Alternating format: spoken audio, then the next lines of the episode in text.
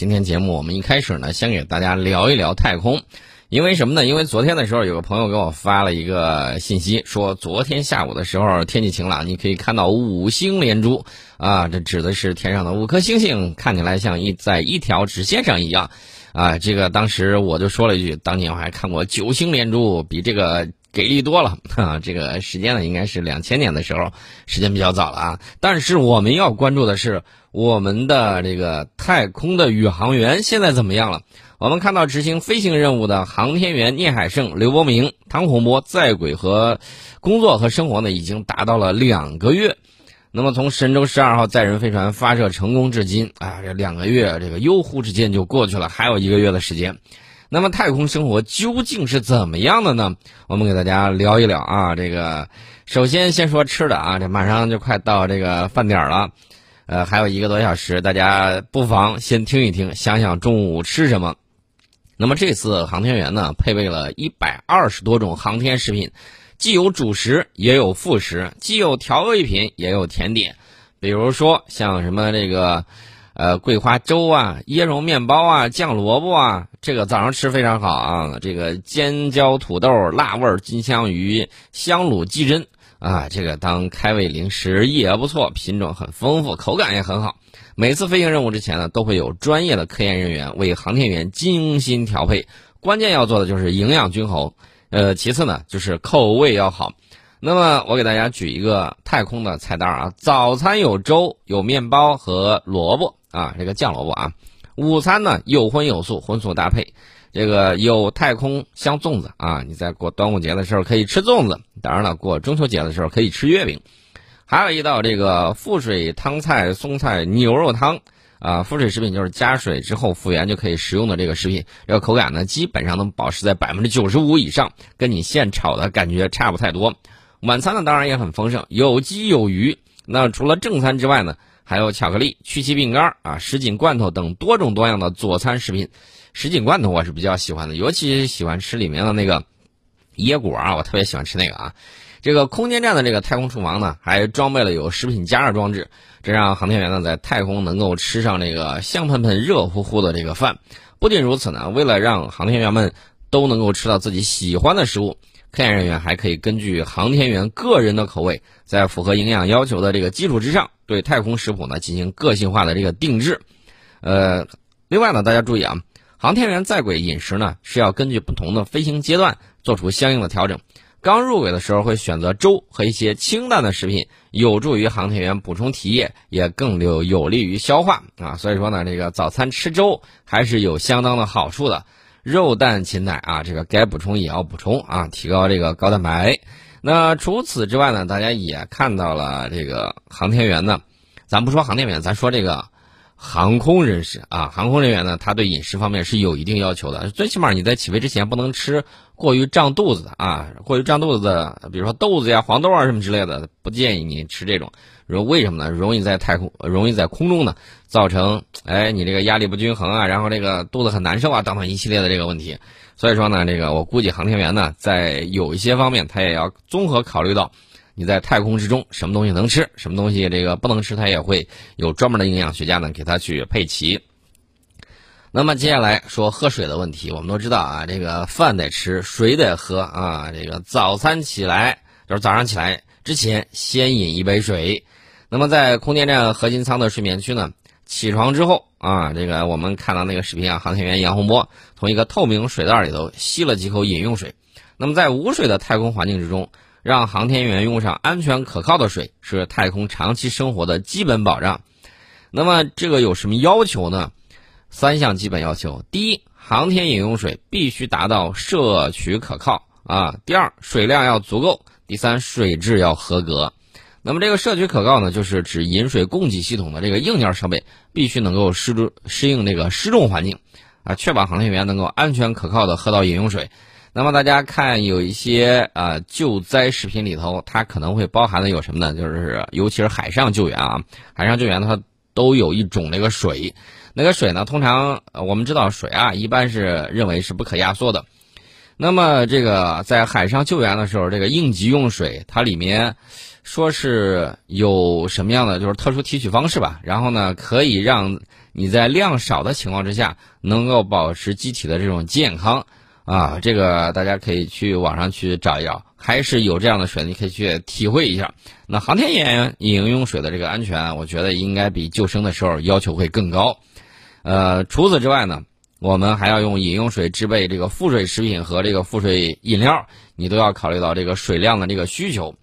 那么，在神舟十二号飞行任务开始之前呢，天舟二号货运飞船就已经先行为航天员运送了补给，其中就包裹了十多个软体水囊，啊，既可以用作这个日常用水，也可以啊满足航天员在在轨驻留三个月如此长时间的大量消耗的这个水。那么，除了这些渠道之外呢，还有什么呢？还要利用回收、回收水和再生水。因此呢，空间站也采用了这个环境控制与生命保障系统啊，这个系统呢可以尽可能实现空间站物资的这个循环使用。环控生保系统在水的循环再利用方面呢是发挥着很大的作用的。那么依靠这个系统，大家注意，航天员呼吸的时候呼出来的水汽都不浪费，通过空间站里面的这个冷凝干燥组件来收集，收集完了之后呢，再通过净化装置转为可供饮用的再生水。如果有需要的时候，呃，我说的是如果有需要啊，这个尿液也能够收集处理为纯净水，啊，这是一种循环。那么在空间站呢，这个航天员的吃穿住用行都是得到了设计师们的精心呵护。我们看航天员呢，大多数在舱内的时候啊，他穿的是蓝色的这个舱内工作服，有的时候也会穿着锻炼服、休闲服、失重防护服等多种服装。那么，考虑到多种作业环境之下足底形态的这个变化，以及舱内的微重力状态和飞船载人的重量要求，那么航天员穿的这个舱内用鞋，采取的都是柔软轻便、环保而且有弹性的这个材料，以保证他们在飞行啊，就是飞船舱内以及空间站失重环境之下，这个活动的时候脚部的这个舒适和安全。大家看到没有？他们在那个太空里面骑那个自行车、骑单车。就是在锻炼身体啊，保持你这个骨骼肌的这个正常的这种发展。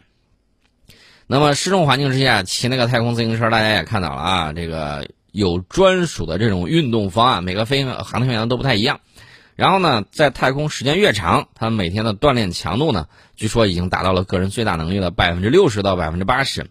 太空锻炼不只是为了强身健体。还关乎航天员的生命健康啊，主要是防止肌肉萎缩和这个骨质流失，这个很关键啊。所以说呢，生命在于运动啊。航天员每天进行体育锻炼，主要目的并不是减肥，而是让身体在失重的情况之下保持骨骼的强壮，同时防止肌肉松弛，来对抗失重效应，保持最好的这种状态。那么随着飞行时间的这种加长啊，航天员的运动强度是逐渐加大的。来缓解严重啊，就是失重产生的这种生理效应。那除此之外呢，航天员还要进行体检啊。这个体检呢，在太空之中，呃，有一项体检很重要，就是这个眼底检查，这是一个重要的项目。呃，在空间站核心舱的暗室之中呢，当时这航天员汤洪波给刘伯明和聂海胜进行了这个眼底的检查。那除此之外呢？刚才我们提到那个骨密度检测怎么办呢？他可以把这个脚伸到这个测试机里面，直接去测试出来，啊，然后呢，这个航天员呢会定期的进行自助式的体检。我们神舟十二号里面这个检查柜里头放的有十几件医疗设备，航天员每四到五周进行定期体检啊，包括这个超声检查，包括全血细胞计数。对航天员来说，你看又多学会了好多这个医疗技能啊，比如说这个采血呀，互相做心脏超声啊、腹部超声啊，还有这个超声功能影像评估等常规检查啊，小菜一碟都得会。所以说呢，你要想达到这个不只是十项全能啊，这个至少是一百项全能，那么你可以立志先当一名战斗机飞行员，然后呢考虑当一名这个宇航员。当宇航员是我小时候的梦想啊，但是这个后来视力不行了，然后这个梦想也就熄灭了。现在看来，当初很后悔没有保护好视力啊，不然的话，说不定也能选拔上去进入太空。哎呀，一想一想，感觉就 梦想飘到了这个太空之外。当然了，进入空间站天河核心舱之后呢，航天员，呃，一开始不是组装了那个空间站之内的无线 WiFi 嘛？让我们空间站呢有了移动 WiFi，也创造了一个智能家居的这个生活环境。那么空间站里面呢有十多台有线和无线的网络摄像机、有线蓝牙耳机、手机、平板电脑、笔记本电脑等等，都是可以作为网络终端接入网络的。所以说呢，除了日常的工作之外啊，在休闲之余呢，还可以和地面人员、家人进行沟通，还能够打视频通话啊。所以说呢，这个天地一体的这个网络还是相当的给力的。那么这个成本当然是很高昂的。我们是通过中继卫星和核心舱上的中继天线，才使天上和地面的网络连成了一体。呃，平时呢，这个航天员带的是这种，呃，那个骨传导耳机啊。这个骨传导耳机有一个好处啊，就是语音效果比较好，而且比较小巧精致。关键是久戴不疼啊。这个连接手机蓝牙之后呢，再通过 WiFi 连接舱内设备，方便他们在站上的各个舱段来相互通话。在任何位置都可以与地面通话。另外呢，大家注意，长期处于这种封闭空间呢，容易导致航天员出现这个心理压力加大、身体不适等症状。啊，这个空间还是有点小啊。将来我们得建这个太空城，现在是空间站，以后再建太空城。所以说呢，目前保障心理和行为健康都是航天员在轨的一项重要任务。为啥我要提这个事儿呢？这个心理不健康是很很有问题的。我们给大家举个例子啊，这个国际空间站前一段时间不是说漏气儿了吗？说漏气儿呢，然后美俄两国的航天部门最近开始这个嘴炮行为，极力试图甩锅给对方。这个报道说，二零一八年的八月二十九号，呃，美国航空航天局约翰逊航天中心工信这个工作人员就发现，空间站这个压力有轻微的下降。然后呢，这个就开始找，找来找去，找去找来，终于在与空间站对接的俄罗斯联盟 MS 零九飞船舱壁上发现一个直径约两毫米的小洞。然后航天员呢，用那个环氧树脂和纱布进行了紧急修补，但是漏气原因一直没有查明。然后到本月的十三号的时候，俄罗斯航天部门透露说，调查发现呢，当时国际空间上的美国女航天员。塞丽娜·奥尼翁·钱塞勒可能就是导致漏气事故的罪魁祸首。俄方推测，这名女航天员在太空执行任务期间，颈部发生这个深静脉血栓，她因此心理崩溃，伺机损坏停靠在空间站的俄罗斯飞船，以便使自己能够早日返回地球。俄罗斯航天局的这个局长啊，德米特里·罗格金表示，飞船上的裂缝是一个钻孔，这个。裂缝附近的磨损痕迹可能是手持钻头滑动时造成的，而且呢，这个俄罗斯航天部门给出了一个结论，说你想想看，如果说是在地面就有裂缝，是无法通过真空式的这个测试的。哎，人家说的是有道理。然后美国航天局当然是矢口否认了，肯定不能说是自己人干的呀。他们声称啊，根据监控视频，事故发生前后。美国航天员在国际空间站的准确位置都是明确的，没有任何航天员到过联盟号飞船停靠的这个国际空间站俄罗斯舱段。美国人坚持认为漏气事故应该是地面的人为失误引起的，很可能是俄罗斯一名工程师在检修操作的时候不小心损坏了这个联盟号飞船，事后用临时补丁掩盖错误，然后这个国际空间站绕地球运行的时候补丁中途脱落，导致联盟号飞船漏气。但是俄罗斯航天部门怀疑国际空间站的监控视频可能被篡改了，而且美国既不允许俄方检测受损飞船，也不允许对美国航天员进行测谎，所以我认为这个里头，我相信俄罗斯会更多一些。你你要说谁有问题，直接测谎不就得了吗？对不对？直接测谎。如果他在说谎，那直接测出来不就行了吗？对不对？这有啥难的嘛？但是美国。把自己的人呵护的这么紧，我觉得是有问题的啊！而且美国航空航天局载人航天主管凯西·鲁德斯十四号的时候说了一句话，让我怀疑更大了。他说：“不应该公开航天员的生理状况等个人隐私，等于说是拿个人隐私当借口当挡箭牌。”他说：“对美国航天员塞丽娜的人身攻击是毫无根据的。”啊，这个情况呢，怎么说呢？我个人还是觉得，咱排除这些。只说一点，就是说在密闭空间之中，这个航天员的心理健康问题很重要。在这儿也给我们提了一个醒，将来的时候，咱们的这个空间站呢，肯定要接待不同的这个人员。呃，这个摄像设备啊，一定要做好，内外都要有。为什么呢？防止有些人，他万一他是美国安排下来潜伏下来给你玩潜伏怎么办？然后给你钻个眼儿，你不是就害怕了，对不对？所以说呢，这个东西还是要提前做好预防的。我们害人之心不可有，但是防人之心不可无。啊，尽管这个美俄两国航天部门在隔空互撕啊，导致关系紧张，但是美国国家航呃航天局的这个高层啊，仍然希望保持同俄罗斯的合作关系。为什么呢？因为美国 SpaceX 公司的载人龙飞船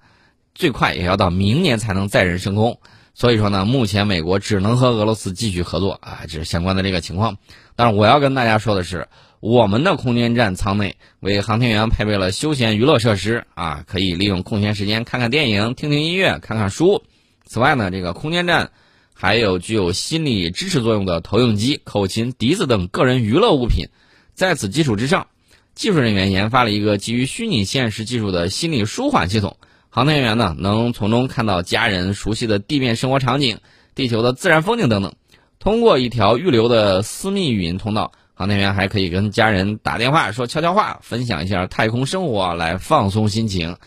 呃，另外呢，我也发现了一点，就是你看到美国人拍的这个大片里头啊，西方人有一个特点啊，不知道是什么原因，就是他们特别容易心里突然崩溃，啊，这个心理承受能力好像是要差一些的，这个不知道是什么原因，啊，这是相关的这个情况，我们也看到了他们现在之间的这个嘴炮，啊，至于他们怎么说，我们就不管他们了。我们现在只关心我们的航天员最近有啥活动。根据中国载人航天工程办公室的消息，神舟十二号航天员乘组呢将于近日择机执行第二次出舱活动。呃，六月十七号我们顺利入驻这个天河核心舱以来呢，神舟十二号航天员乘组已经在太空生活满两个月了。呃，期间呢，航天员乘组先后圆满的完成了货运飞船的物资转移、天河核心舱的组合体管理。以及大机械臂的操作等工作，开展了首次出舱活动和舱外的这个操作实验，以及多领域的空间科学实验与技术实验等任务，达到了阶段性的目标。目前呢，十二呃神舟十二号航天员乘组状态良好，核心舱组合体运行稳定，具备开展出舱的这个活动条件。所以说呢，大家期待着再一次的这个航天员进行出舱活动，啊，这是我们的这个期待啊。另外再说一下，既然聊到太空的时候，我们顺便说一下，我国首次火星探测任务今年五月十五号成功实现了火星登陆。截止到八月十五号，这个祝融号火星车在火星表面运行已经达到九十个火星日啊，和地球日大概是二十呃九十二个，累计行驶里程啊是八百八十九米。我指的是在八月十五号这五天来，它又有了新的这个突破，肯定已经突破九百米了。所有的科学载荷开机探测，一共获得了十个 G 的原始数据啊！祝融号火星车圆满的完成了既定巡视探测任务。当前我们的火星车状态良好，步履稳健，而且能源很充足。后续将继续向乌托邦平原南部的这个古海陆交界地带进行行驶，实施拓展任务。也就是说，该干的活儿啊，这个已经达到既定目标。接下来每多待一天都是赚了。啊，这个祝融号火星车呢，按照七天一个周期啊，一天一个规划，每天都有探测的这种高效的探测模式运行之后，导航地形相机获取了这个沿途的地形地貌数据，支持火星车路径规划和探测目标选择，并用于开展这个形貌特征与地质构造的这个研究。次表层探测雷达获取了地面以下分层结构的数据，用于浅表层进行结构分析。而且呢，最关键的一点就是我们在探寻可能存在的地下水冰，因为美国人说了那儿有水有冰啊，然后呢，咱去看一看，了解一下到底哪儿有。另外，我们的气象测量仪呢，获取了火星气温、气压、风速、风向等气象数据，用于开展大气物理特征的这种研究。我们的表面磁场探测仪呢，获取了局部的磁场数据，与环绕磁场呃与环绕器的这个。呃，磁强仪器进行配合，探索火星磁场的这个演变过程。表面成分分析探测仪、多光谱相机获取了特定的岩石、土壤等典型目标的这个光谱数据，用于元素和矿物组成来进行分析研究。那么，我们火星车导航地形相机、表面成分探测仪、次表层探测雷达、气象测量仪、环绕器高分辨率相机、次表层探测雷达、深低频的模式啊，离子与中性离子分析仪等七台科学载荷获取的数据已经完成了相关的处理和质量验证工作，并且形成了标准的数据产品。中国月球与深空探测网日前已经面向国内的科学研究团队开放数据申请，后续呢将以月为周期啊，这个进行批量发布我们的科学数据。目前呢，我们的环绕器运行在这个中继通信轨道，主要为火星车进行这个中继通信。二零二一年的九月中旬到十月下旬，火星、地球将运行到这个太阳的两侧，而且三者呢近乎处于一条直线。什么意思呢？就是要出现日凌现象，啊，然后呢，我们在太阳的这边，火星在太阳的那边，